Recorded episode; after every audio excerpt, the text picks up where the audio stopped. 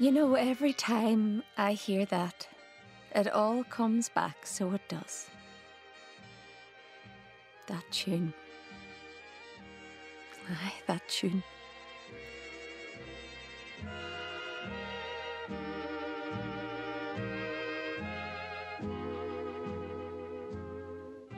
It all happened on a summer's night a long time ago.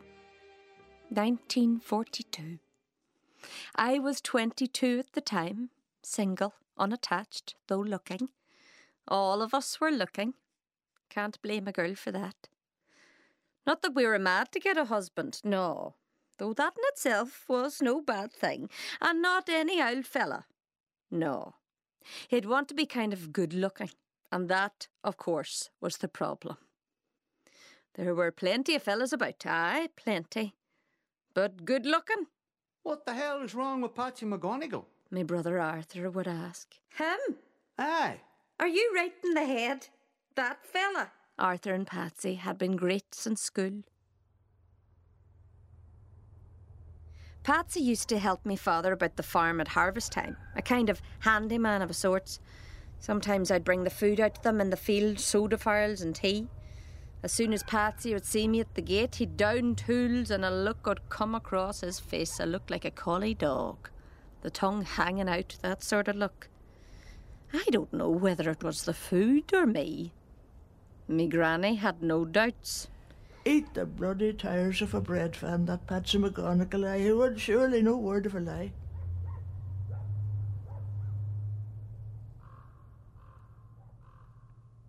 There was me, me brother Arthur, Gran, and Daddy. My mother died when I was away, and it was Gran who was left to rear us. She wasn't that bad, really, except when she was riz. God, but she'd some temper. And the language? You wouldn't have heard the likes from drovers. Away to feck with the lot of yous. And we, we did what were bid, thought nothing of it. My father used to cringe when he heard her. The Weems. He'd plead. And Gran would fix him with a stare, and that would be the end of that. I had a wee job in a draper's shop in Donegal town. The pay wasn't anything to write home about, but it meant I hadn't to take the boat and leave. I thought about leaving a lot, especially when others would be home and them sporting all their finery. But as always, it was Gran who had the answer. Pay no heed, girl. Pay no heed. All feck and glamour and no knickers, them ones. Aye, no knickers at all.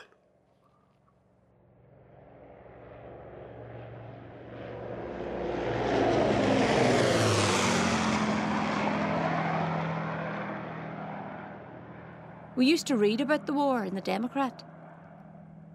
Sometimes there'd be photographs of young lads who died. Young lads from about. A few, not many. But always when Gran saw them, she'd pause. And God help their poor mothers. God help them indeed. And there was another way we knew about the war. The planes. Many's the night we'd hear them. Loud as thunder they'd be, a droning in the sky as they headed out over Donegal Bay on their way out to the Atlantic. Searching for Hitler's U boats, they were. We knew well about the U boats. Many's the time we heard tell of stuff being washed ashore from ships that the U boats sank. And some would have you believe that many of the U boats landed. At least that was what our Arthur would say. I'm telling you, I'm telling you. Them U-boats do land on Inverstrand, and the officers get off, all dressed up in their uniforms. Nonsense. They do. I'm telling you. Dressed up for dinner, they do be. Away on. Away nothing. Marty Elliott was telling me. Marty Elliott? Aye. You couldn't believe daylight from that fella. Saturday night was special in our house. It was the one night in the week that Arthur and me got out. Away to the dance in Bundoran we went. Me, I went with the girls, Teresa McFadden and Gertie McCrum. Wonder will Ronnie Philbin be there? Teresa would say, all innocent like as if she couldn't have cared less. She'd a soft spot for Ronnie, always had. But poor Ronnie, by the time he'd be dancing, would be plastered. But that didn't stop our Teresa. And that used to drive Gertie mad. He's only after the one thing. She'd mock. And the truth was that she was right. Saturday was the one night in the week when you'd see everybody. They'd all be there, dressed to kill, and it was like a fashion parade. Aye, some fashion. Sure, nobody had any money. Granny used to go mad when she'd see me getting ready. Washing the hair again. Bald before you're 30, you'll be. And me, I'd pay no heed. Just get on with boiling the kettle. Use the water from the rain barrel. She'd roar. Don't be using the water from the well. Don't be using the water from the well. Shampoo! Are you joking me? Carbolic soap. Lifebuoy red, thick as a brick and just as hard. But it lathered up well, so it did.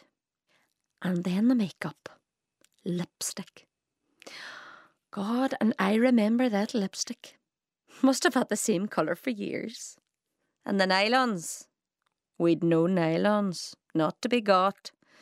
So some of the girls would draw a seam on their legs. I did it the once, but sure didn't the rain come down and I ended up with this blotchy stain all down the back of my legs.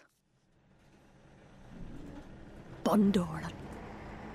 For us, it was the centre of the world. We'd get the bus from the Diamond. God, the excitement. You'd think it was an excursion to America and the jostling for places on the bus. I'm not sitting there. Not beside that Egypt Maguire. I didn't care where I sat as long as it wasn't beside Patsy McGonagall. A shilling. One shilling. That's what it cost to get in. And the crowds. There must have been thousands there. They'd a band up from Sligo, not bad either. Played all the songs that we loved. Glenn Miller. Aye, Glenn Miller. And that song too, over and over again. That dance, I'll tell you something. Like a hiring fair it was. The women on one side, the men on the other. God, when I think of it, weren't we the right fools? And as soon as the music began, they were over. Not a word out of them. Just a grunt as they hauled you out on the floor. Anyone seen Ronnie? Therese would ask, trying so hard to be casual. No. We'd answer, No. not a sign, whether we'd seen him or not. We were more interested in what was coming our way. For me, it was Patsy McGonagall. Every night was the same. Over he'd come with the tongue hanging out, pleading with me to dance. Would you not give him a turn? Our Arthur would say. And me, I'd say nothing. Not a word.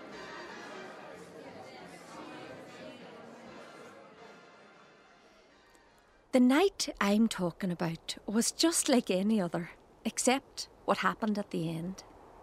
As soon as the national anthem was played, we left. We couldn't be late for the bus. Miss it, and you'd be left to walk. We were going down by the bridge. It was Gertie that spotted them first. Five fellas standing there smoking. And as we passed by, one of them called out. All right, girls. And we? We just carried on. But instead of staying where they were, they followed, started to walk by our side. The one who called out kept talking. What about a drink? Now, we knew well that there was no chance of a drink at that hour of the night. Besides, we'd not be seen dead in any bar, And where? asked Gertie, Where had you in mind? in an accent which was all sort of posh. Anywhere you like. Anyway, the banter went on, and we, we just went on walking, and they, they kept walking too. And one of them fell in by my side. He was nice, good looking, not as loud as the others. Been to the dance? He asked, and I told him I was. And where's your boyfriend? Haven't got one at the minute. Will you be there next week? And I said yes, that I would.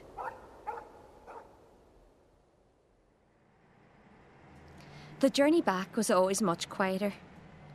Behind me was Patsy and Arthur, Who was that you were talking to? said Patsy.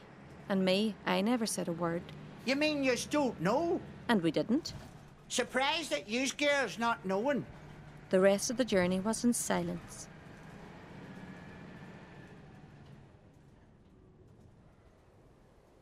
From the diamond, we cycled home. I parted from the girls at the cross and carried on with Arthur. He had nothing to say, not a word. But he made up for it on Sunday.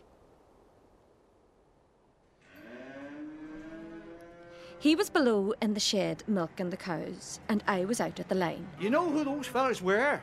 He asked as he drove the cows towards the paddock. No, I don't know. You don't know. Aye, isn't that what I'm after saying? Uh, you should want to watch who's he be talking to. Is that right? Yes, Aggie, it is right. Them was British airmen. And who told you that? Makes sense. Makes sense, so it does. When did you ever see fellas wearing overcoats in the summer? And what does that tell you? It tells me that they were wearing overcoats to hide their uniforms underneath. And then, after prodding one of the cows with a stick, he raised it in my direction. You should want to steer well clear of that crowd, eh? Well clear.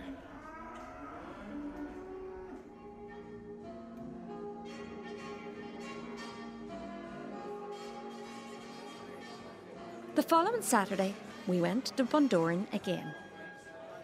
I have to tell you that I was looking forward to it.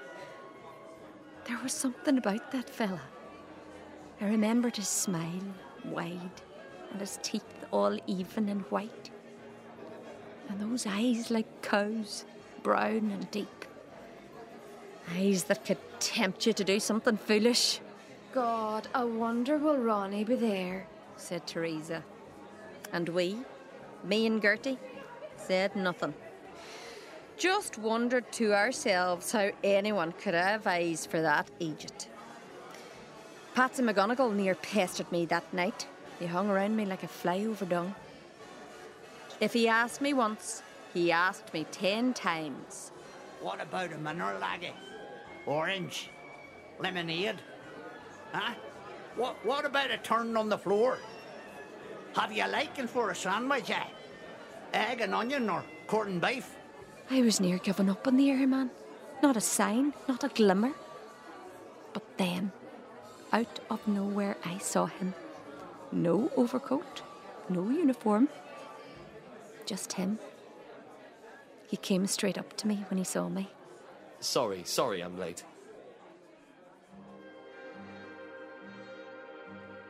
We danced.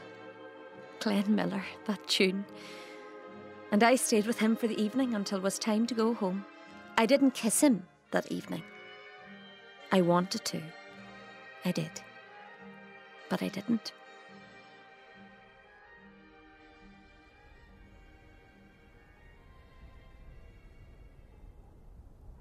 As we walked to the bus, he told me that yes, he was a British airman, based in that place across the border called Castle Archdale. It was from there that the flying boats took off, the same ones that we used to hear flying over our place. What's it like? What's what like? What's it like being up in the sky? Uh, you mean in one of those planes? Yes. What's it like? He paused for a minute before answering. It's, uh, it's noisy, sometimes cold. And the U boats? Have you seen them? Yes, I've seen them. And? And what? Did you sink any? He just looked away and said nothing. As the bus pulled away, he stood there with the others and waved. And as I waved back, I could hear from behind, plain as day, the taunts of Patsy. Feckin' British. Feckin' British. They hope Hitler does for the lot of them.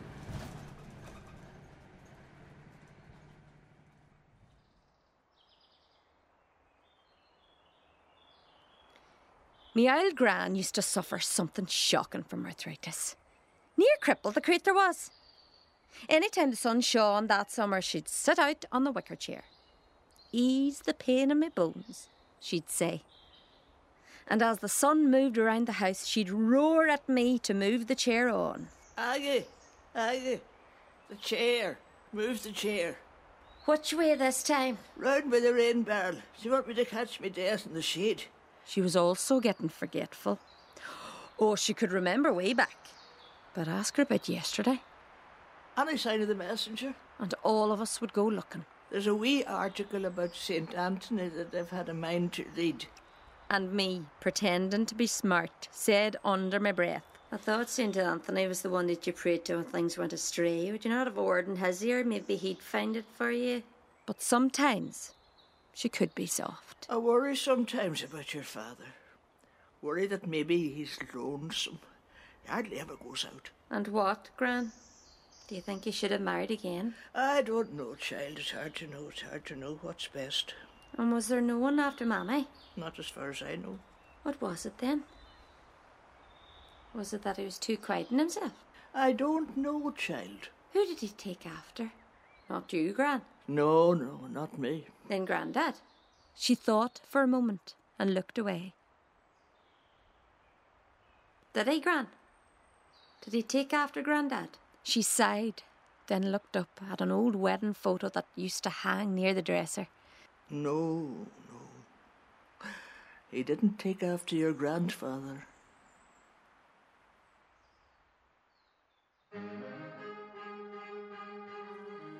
For three weeks in a row, I met Chris at the dance. He didn't much fancy the dancing. He seemed to prefer the old chat. One night we were standing below at the bridge, waiting for the others to come out.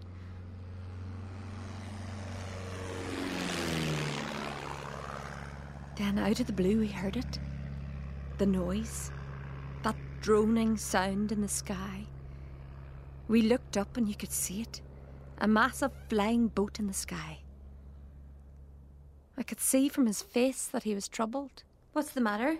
I said. You don't care for it, is that it? His face said it all. Then why did you join? He lit a cigarette, sucked in the smoke, picked a tiny piece of tobacco from his lip. He told me that it was expected of him. His father was a gamekeeper for some high and mighty lord, a man who in his day had been an airman. So when Chris decided to join up, the old boy insisted on the Air Force. Could you not leave it? I asked him. You mean leave the Air Force? Yes. Could you not leave? I can never leave. Never. The fact is, Aggie, that my father would rather I be dead than leave. You can't believe that, surely. It's a fact, Aggie, a fact. He'd rather me come home in a coffin than leave. One night, as he was walking me to the bus, he had a question. He wondered, could he see me somewhere else? Where? I asked. Where? What about a picnic? A picnic? I'd never been on a picnic in my life. We didn't need to go on picnics. We'd got them every other day in the field. I couldn't for the life of me see what was so special about spreading some oil rug on the ground and eating brown cake in the open air. A picnic? I said. What class of picnic? Then maybe a trip instead.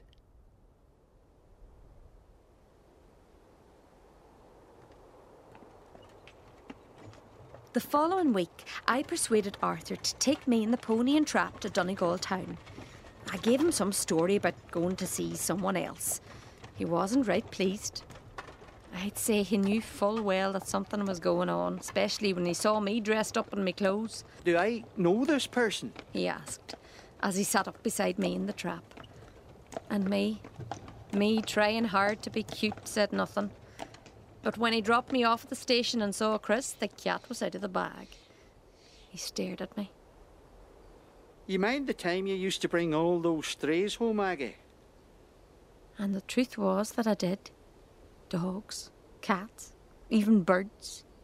I just couldn't help myself. Strays, Aggie, strays. Them fellas are only like strays, so they are. From Donegal town, we took the train towards the coast. We were heading for Killybegs. It had been years since I made that journey. The countryside looked well. The fields were dotted with the wee cocks of hay, and out of the scotch the grass was showing again. Down by Mount Charles and on to Dunkineely, and from there to Bruckless and beyond.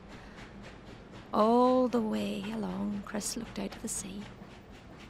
There was little chat out of him. He seemed in another world.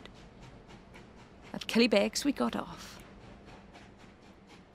Out along the pier we walked, a few boats tied up on either side. It's so peaceful. Later we went into a tea house. We sat at a table near the window looking out. Chris didn't say a lot. He had a look about him like a young boy, a frightened look. The way our Arthur used to look at Gran when he'd be caught stealing the threepenny bit from under the statue of the Child of Prague. Can we do it again? He asked me. I tried to explain that with the work going on at the farm, it wasn't that easy. We were saving the hay at the time, and me, I was expected to bring the food to the field. I've saved hay. He said, Ah, you have. I'm serious, Aggie, I am. I looked up at him. I wanted him to kiss me.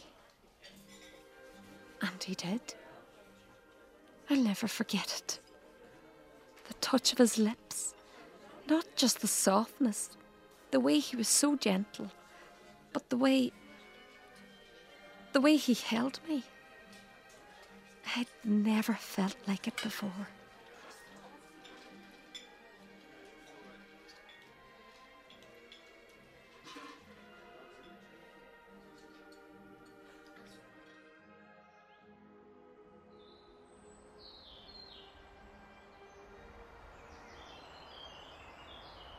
The weather that week was glorious. The forecast had given rain, but it never fell. Some of the old boys had it that it was the warmest July since the turn of the century. And they must have been right, because the wicker chair was near dizzy from circling the house. Aggie, Aggie, move the chair. In a minute, Gran. Always a minute. Can't you see him feeding the hens? Catch me death in the shade, I will. Aye, and that might be no bad thing. I sat with her one evening as the sun was fading away, her dozing, a young calf calling out, bees around the rhododendrons, the last call from the cock before being locked up for the night. Below on the hill road, I could see Daddy, him and the mare, the horse pulling the dray, drawing the cocks of hay to the yard, feed for the winter. Then I heard a stir, the creaking sound of the wicker. You awake, Gran? Sure, how could I sleep with the pains? Then, out of the blue, we heard it. That sound. A flying boat way off in the distance. We both looked up, and there it was, big and black against the blue in the sky. And we stayed watching until it faded away into the clouds.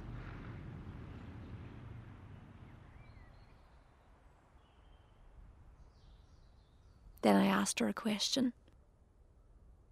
The last war, Gran. Do you remember? Aye, child, I do. How could you ever forget the like? Were there many killed? Millions. Millions. A terrible thing altogether. And some from around here as well. And did you know any? I did. I knew many. I mind the lad from Laghey who joined up, signed the papers too, in Enniskillen. Hardly twenty he was at the time. Looking back now, she was only a child. Probably never drew a razor across his face. Child, innocent. And what, Gran, what did they think then of lads joining up, joining the British Army? Some of them were all for it, some were again. What would you say if I told you that I met an airman? I'd say, be careful, child. Careful. Soldiers are different. Soldiers move on. Don't let your feelings wander. He wants to call by, Gran. He'd like to help with the hay. For a while she said nothing. Then after a wee while she spoke. Well, you better talk to your father then. There was a horrid commotion in the house when I landed the following evening. Gran was on fire with temper and the language. That brazen buck Arthur has gone and set fire to the Democrat. Two weeks old. Did you ask a soul before you burnt it? Did you? He did not. How is I to know that there was some article on Lourdes? I'm not the bloody mind reader. You watch your fucking tongue. Look who's talking. and that's when I started to laugh. she laughed too. But it wasn't the end of the matter. Arthur was ordered to go over to Francie's house and rescue a copy of the paper.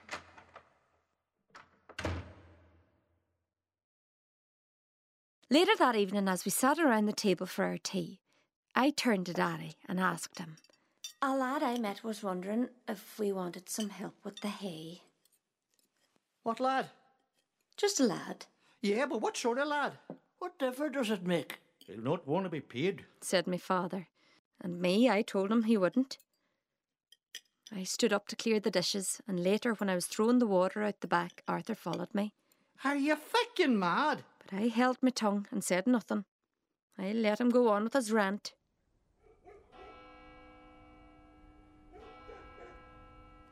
After first mass the following day, and after we had changed our clothes, I went outside to the garden. I'd praties to dig and peas to pick, all to be cooked that evening.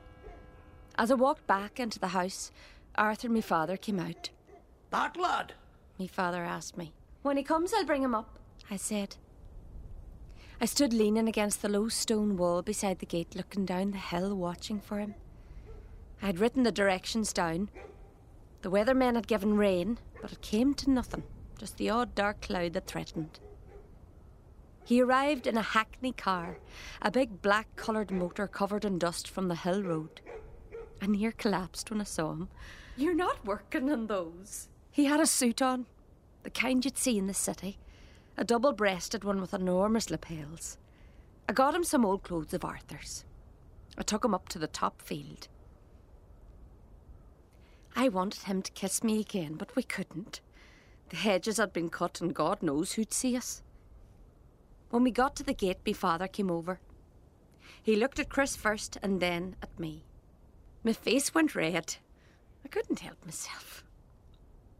Then Daddy just nodded his head, gave a wee smile, and led Chris into the field. Around two in the day, I came back with the food. I stood at the gate for a while. I watched as Chris shook up the hay. Near smothered by the dust and hayseed he was, but he seemed well able for the work. He was out alongside Arthur. Then he stopped for a moment, lifted the can, and took a drink of water. Then he went over and offered the can to Arthur. For a moment, nothing happened. Then Arthur stretched out his hand, took the can, and raised the lip to his mouth. And as I was gathering the cups, we heard a voice from the gate the voice of Patsy McGonagall. You'll not be needing me today. I thought you said you'd help. I was. But sure haven't you that other handy book? Well used to hear that fella, I'd say. Well, another pair of hands is always welcome, Patsy. Aye. And yous don't seem to mind where the hands do come from. Look, Patsy, what ails you, lad? Yous crowd would take help from anyone, so yous would. Who's just dropped by, Patsy? Aye. Dropped out of the sky more likely. Then me, instead of shutting up, spoke out. I should have held my tongue. Ach, would you wise up, Patsy McGonagall? That's good coming from you. Talk to anyone except your own, you would. You and your notions. Too bloody stuck up, I'd say. Maybe it's fussy. I am. And then he was away, him and his bike tearing down the hill road, his tattered jacket blowing behind him like a blanket. It was close on seven when I heard the horse coming into the yard. Arthur led her to the stable, and Daddy led Chris to the rain barrel for to wash. I went outside with a towel. Well, how did you get on? Chris looked over at me father, Aye, he did well, so he did. said me father as he walked away to the house. I wanted him to have something to eat before he left, but he wouldn't. I have to go, Aggie. I have. But you have to eat. I'll get something later. It was that Patsy fella, wasn't it? I walked down part of the hill road with him. I shouldn't have come, Aggie. Of course, you should have come, I said, even though I had my doubts. And then I watched as he made his way down to the cross, stayed looking long after he fell out of view. Then I headed back to the house. And I never met him, either. Aye, Gran. But maybe there'll be other times. Then Arthur, lifting his head from his plate, looked over. Is it looking for trouble you are? What sort of trouble? Did she not tell you what he was? She did indeed. I thought a woman at your age would have remembered what the British done around here. And how in God's name will you know what they did? I'll tell you one thing, there's many of our own far worse, far worse indeed, so there were. Well, I'll tell you this. He's not welcome about here. And then the strangest thing happened. Me father put his knife and fork down. He looked over at Arthur. And who says that the lad isn't welcome here? Did you not hear Patsy McGonagall? Patsy McGonagall, the critter. Aye, and you can laugh, but I'll tell you this. Patsy knows what he does be talking about. Patsy McGonagall. My God, Patsy McGonagall. A clever book is Patsy. Ah, clever. Never passed an exam in his life. Only thing he ever passed in school was his water. I kept myself to myself, and when Saturday came, I met the girls and we headed away to the dance. There was the usual big crowd there that night. I stood near the cloakroom for an age. It wasn't like Chris to be late. Several times I noticed Patsy, him with a kind of leering look on his gob. He seemed to be watching me, hiding behind a pillar looking towards me. Then Arthur came over. Aggie, is he coming tonight? Didn't know you were that interested. Aggie, for God's sake. He'd be better off staying away. Says who? I'm telling you, Aggie. Telling you for your own good. Aye, and when did you start concerning yourself with me? Arthur shook his head and walked away, headed in Patsy's direction. And then I saw him. But as I looked over at him coming towards me, another fear came into my mind. It was something I hadn't expected. It was a fear of the way I had been feeling, how my mind was near tormented by the worry that anything had happened to him. It wasn't just normal worry, it was more. It was the way you'd worry about someone close a father, a brother, a lover. Since I'd met him, I knew that it could come to nothing. How could it? He a pilot and British, me a draper's assistant from Donegal. But I went along with it all. I liked him. He was different. He wasn't like others I'd known. Something's wrong, I said, and he nodded. He walked to the back of the hall where there was less of a din and fewer people about, Remember Ken? and I did. He was the one that was full of blather the night we met near the bridge. Ken, he didn't come back.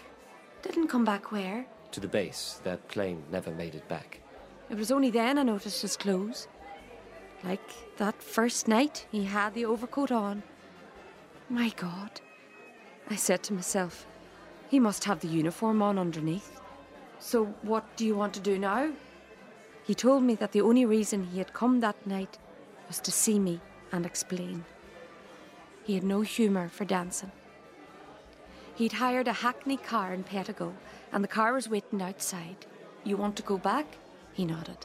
I'll walk you to the car, but first I need to get my coat, I'll go on. he said as I headed for the cloakroom.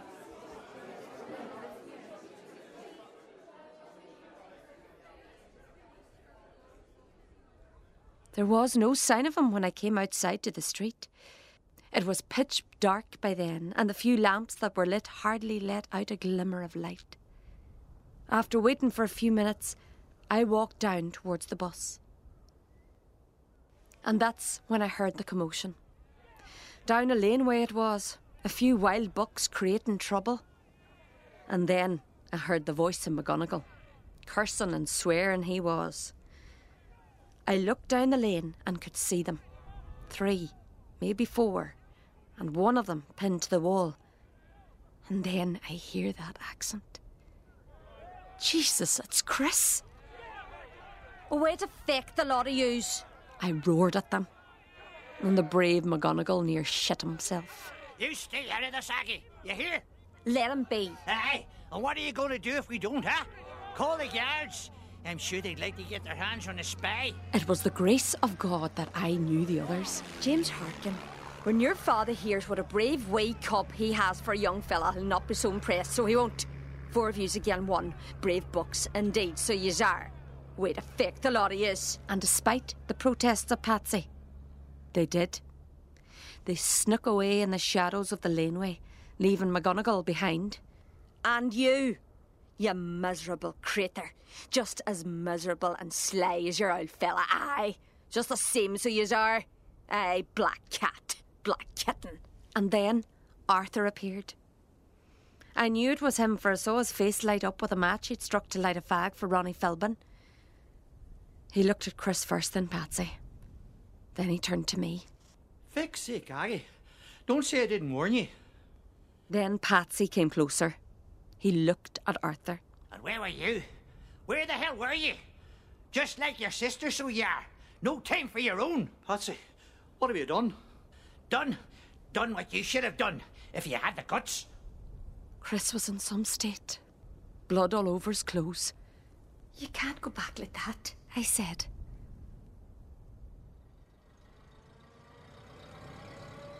And before I knew it, we were inside in the hackney car and heading away towards our place. It was mad, I know that, but I couldn't think of anywhere else to take him. We didn't talk on the journey, and the driver paid us no heed at all. When we got near the top of the hill, I told the driver to let us out and call back in an hour. Then we carried on till we came to the house. We stood in the shadow of the gable end of the shed until the sound of the car was near gone. Then into the shed we stumbled. I sat him down in a butter box and looked more closely at his face. The bleeding seemed to have stopped, but the crusts of blood were everywhere. I left him there while I went inside to the house. I needed to find something to clean him. The door was unlocked and I pushed it in. And that's when I heard her. Some style that, arriving home in a car. Gran, what are you doing up at this hour? I knew she was watching as I went in search of a cloth. Back early, not like you. Leave the dance early. And a car. what took you home in that? I found a scrap of muslin by the dresser. All I needed then was some water. Above the dying embers of the fire, the kettle was hanging from the crane. I looked around for a pot or a basin, and as my eyes roamed, I caught her looking over. What's the matter, child? Her tone was softer than normal. So I told her the truth, every bit, never embroidered a word. And to be fair to the woman, she listened. Then, when I was done, she spoke. I, ge- I mind the time you used to bring those strays home. I, I remember that time well. God knows there wasn't a week went by, but some critter wasn't brung home to this place. Birds, kittens, God knows what. Don't, for God's sake, Aggie, be taking on more to care for, no matter how you feel. Don't spoil your life with false hope. You're far too young for that. Letting go's hard, darling. I know. Believe me, I know. She watched me leave and stood at the door as I made my way to the shed. I lit the owl lamp, and the soft yellow glow gave the place a feeling of warmth. Slowly, carefully, I wiped away the dried blood from his face. Once or twice he winced when the hot water touched the raw skin. How you doing now? Ah so, Chris, you can't stay here. because of your family? No, not because of my family. Then why? Because if you stay here and the like of Patsy finds out, then God knows what'll happen. So you let them win? No, but that crowd never win. They're losers. And what about the dances?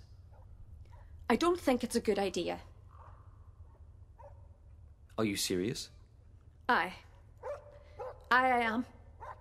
I tried to explain to him how I'd earlier felt, not just in the dance hall, but after when I'd seen him in the lane. I tried to tell him how those feelings near scared the life out of me. Those feelings can be good. Aye. If there's a future. We're from two different worlds. And what's wrong with that? For God's sake, man, are you right in the head?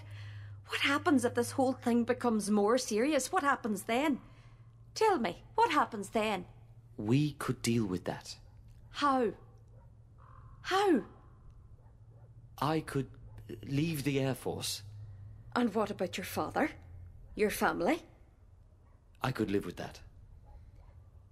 Think what you're saying, Chris. Think about it. You running from the war and me running from wagging tongues. I'm not sure which is the worst. And what would happen then? What would happen in years to come? I'll tell you what would happen. You'd spend your life regretting what you did, letting down yourself, letting down your family. And then you'd think of your friends who never came back, those that lost their lives while you ran away. And then what would happen? I'll tell you, Chris, I'll tell you. Then you'd start to hate yourself. Aye, hate. And it wouldn't be long after till the hate turned to me. That's not true, Aggie. It's true, all right. And deep down, you know it. Look, Chris, I've really liked our time together, but But what? It's hard. But it's best for everyone if you don't come back to these parts. You mean never? I'd never felt like that before. Wanting him to go, not wanting him to go, wanting him to stay, but knowing that he couldn't. Aggie. Aggie. Please, Chris, please. Maybe the whole thing's just been a distraction. A distraction? Something to take your mind off the war. Not true, Aggie. Not true. True or not, it hardly matters now.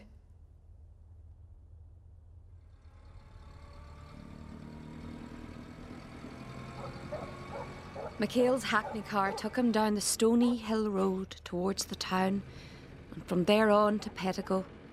And from Pettigo, he'd walk across the border back into the north. I stood and watched as the lights of the car cut into the darkness, and I stayed watching till all you could see was a blur, like a candle way off in the distance. Then I went back to the house.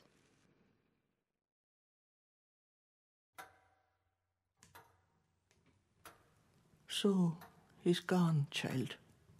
Aye, Gran. He's gone.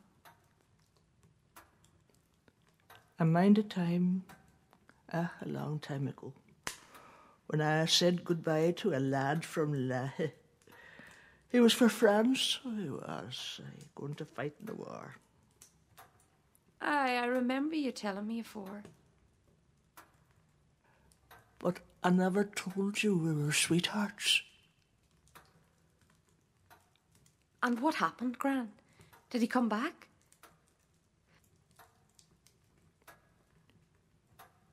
He went missing somewhere beyond over there.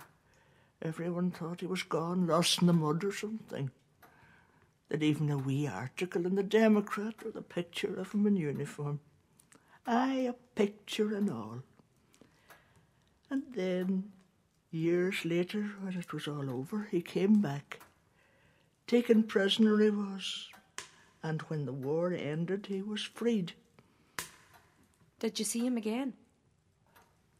By that time, I was married to your grandfather. And did you? Did you see him? She turned her head slowly and looked over at me. I, I saw him, I did. And what was he like? What was he like? He hadn't changed much. Oh, he was older, maybe wiser, but deep down he hadn't changed. He still had that look. What sort of look? You and your questions. Go on, Gran. What sort of look? Oh, he was kindly, handsome too. He had gentle ways, aye, gentle ways. Like Daddy? Aye, a bit like your father.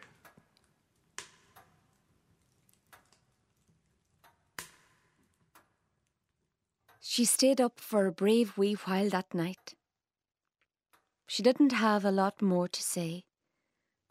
The whole thing was a vigil of sorts, like a wake, And I suppose it was a kind of wake when you think on it. And later, I thought about it a lot. Night after night, I'd lie awake above in the room listening to that sound. That heavy droning sound in the sky.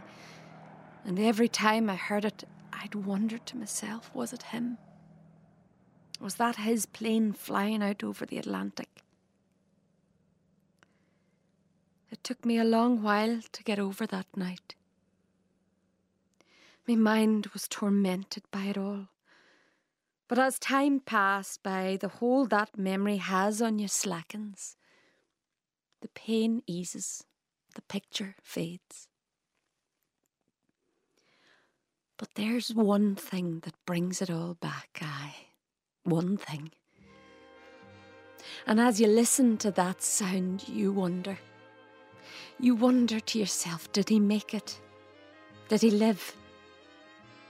And if he did, what happened? Did he marry, have weigh-ins? Did he tell them about the war? Did he tell them about anyone he met? But then, as the music fades, your mind returns to reality. I mind a time years ago when me old granny told me about a lad she met from Laghey. I'm not sure I was told the full story. Maybe I was better not knowing.